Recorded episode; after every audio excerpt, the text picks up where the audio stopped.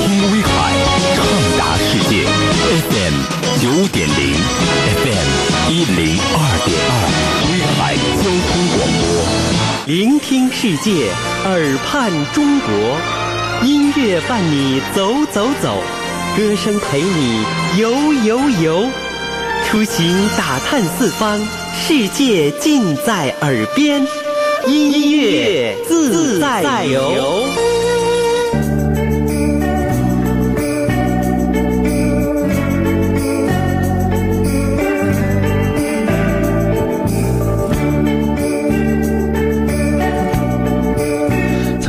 篇介绍王菲的乐评文章，叫做《十面的王菲蜕变的精灵》一文当中就谈到了，简单的可以把王菲的每一次进化视为是主流和另类之间的一种摇摆，每一次的轮回，王菲呢就获得了一次蜕变的成熟，越变越精致，越变越大气。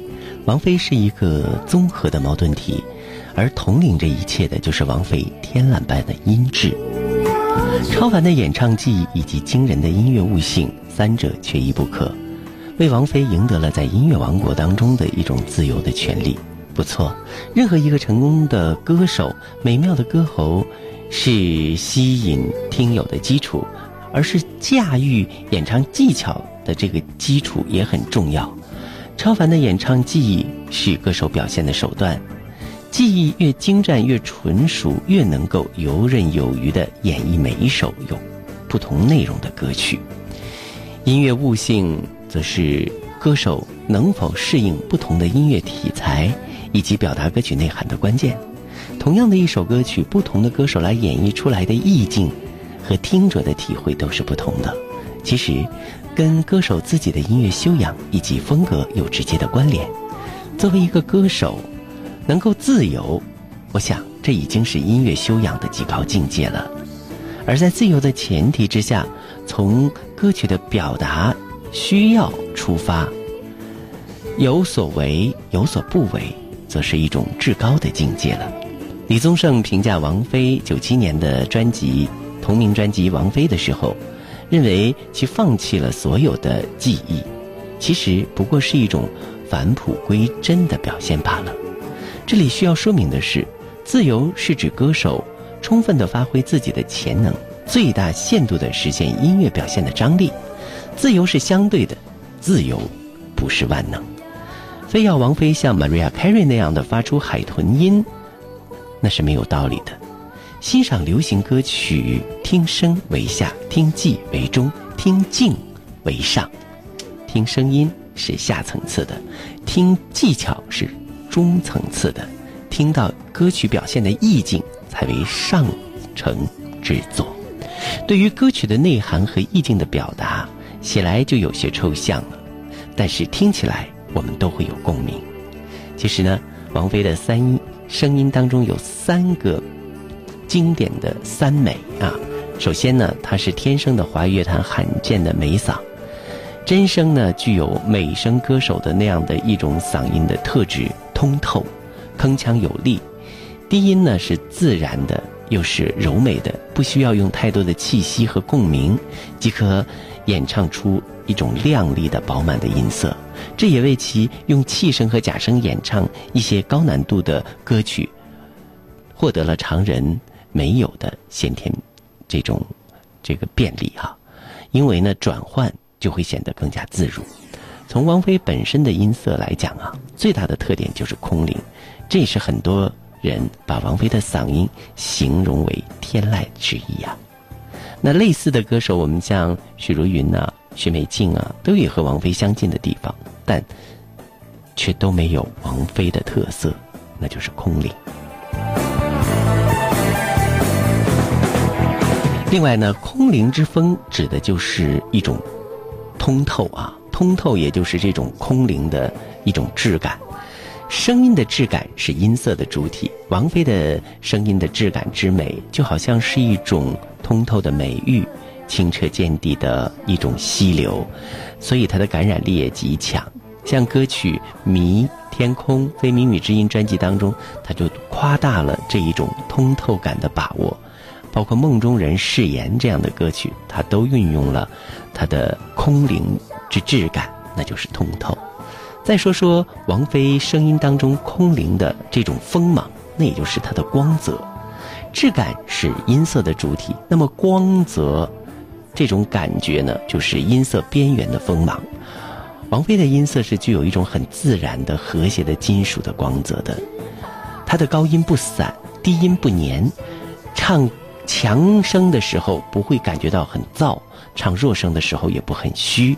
就拿《相约九八》作为例子，我们能够听到那英嗓子要比王菲的厚，但两个人。合音在一起的时候呢，却感觉不到谁能够抢到谁的风头，好像是一种非常自然的契合。那这样的一种光泽感，在王菲九八年的畅游专辑里边有体现。比如说《脸》《半途而废》《小聪明》，都是光泽感的一种这个典范。另外呢，就是空灵的色彩。飘渺，王菲的嗓音天生就有一种很飘渺悠远的感觉，这就不用详说了，一听就能够感觉到。那特别是像歌曲《彼岸花》《天空》，还有这个《分裂》这首歌，都带有这种让人听起来有强烈的飘渺感。另外呢，王菲呢还有六个妙处，她的唱法当中啊，这六个妙处呢，呃，和她的音色体现是相辅相成的，科学的唱法。不仅能够使歌者更容易驾驭歌曲，又增加了音色的表现力。呃，如果要拿九二年以前的王菲和之后的比较呢，之前的王菲是好嗓子，却不具有后来的摄人心魄的这种声音的魅力。从美国学习回来的王菲，她在演唱的时候又有一些新的元素在里边，特别是那种梭罗。的运用啊，那种自由的运用和探索，感觉到她是一个非常会唱，也是非常聪明的一个歌者啊。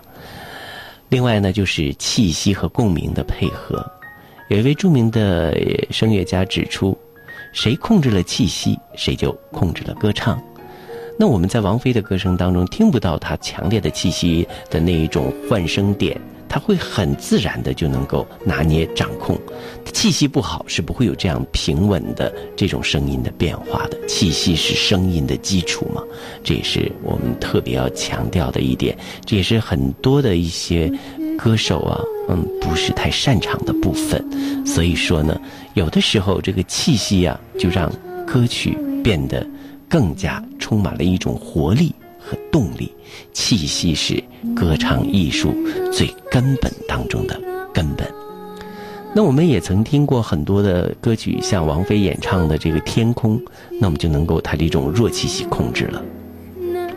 另外再说说王菲的这种真声和假声的这个配合，王菲的声音是一种天生的那种美声的效果，也就是说呢，声音比较筒。而且他演唱的时候，就是声音关闭的也比较好，真假声之间过渡的是非常的平滑的，很自如的，没有那种造作之感。你比如真假声，你可以听到一些美声的痕迹，像歌曲《脸》还有《寒武纪》当中，我们就能够感觉到王菲的这一种非常艺术化的一些处理。所以说，她不是一个平白的嗓子，她真是有专业的演唱的实力和唱功的。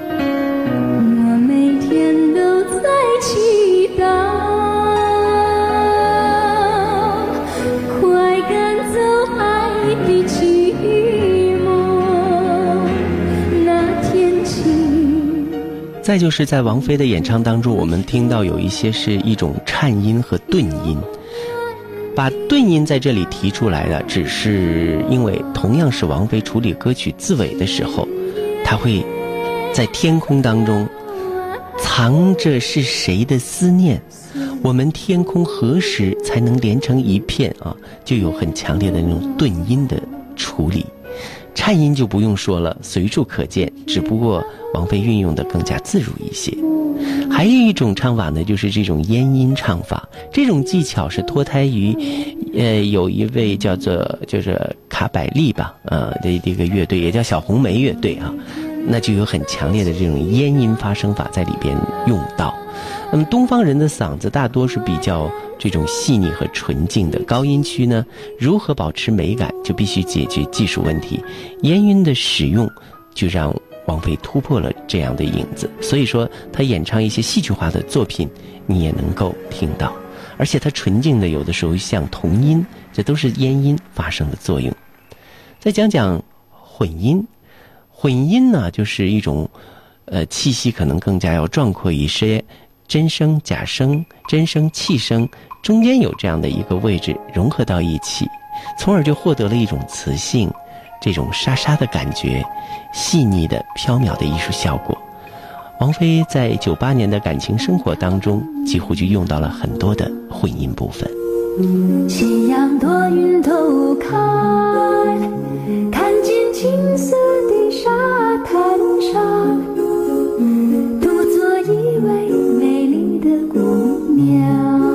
然而这些都不是最重要的。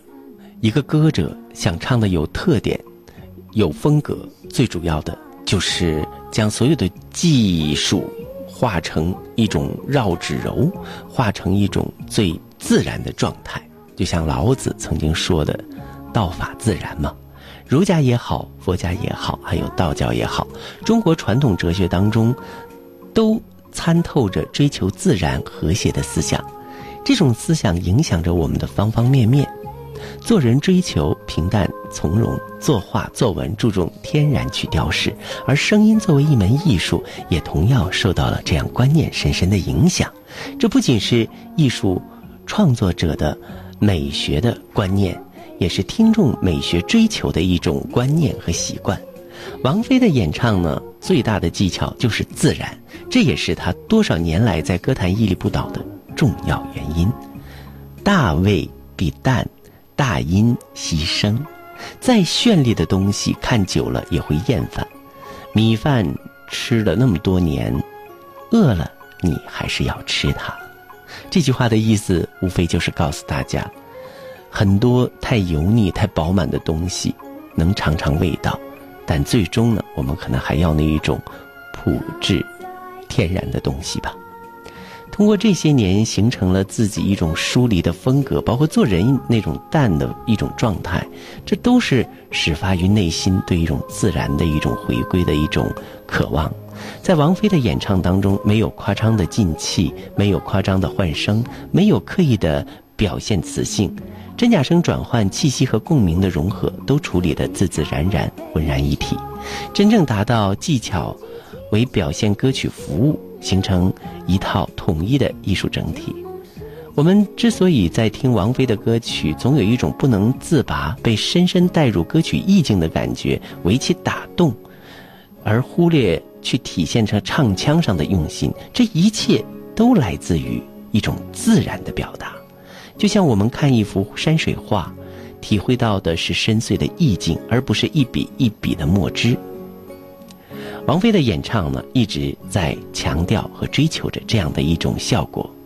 近些年，虽然更多的有一些影视作品当中在用王菲的歌声，但是今天回想这些精美的老歌的时候。会发现这一张非靡靡之音是典藏的精品，静下心来，让我们再一次听苏轼的《水调歌头》，但愿人长久。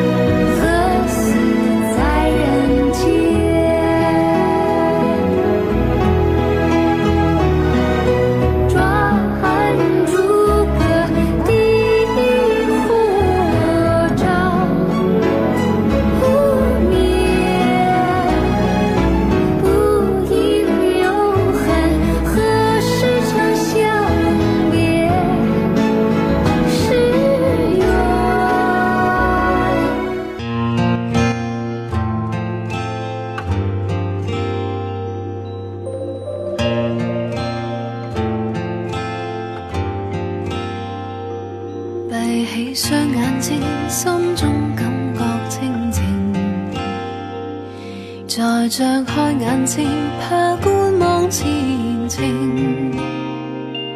夜冷风更清，这一片荒野地，沿途是歧路，我方向未能明。啊哈，不见。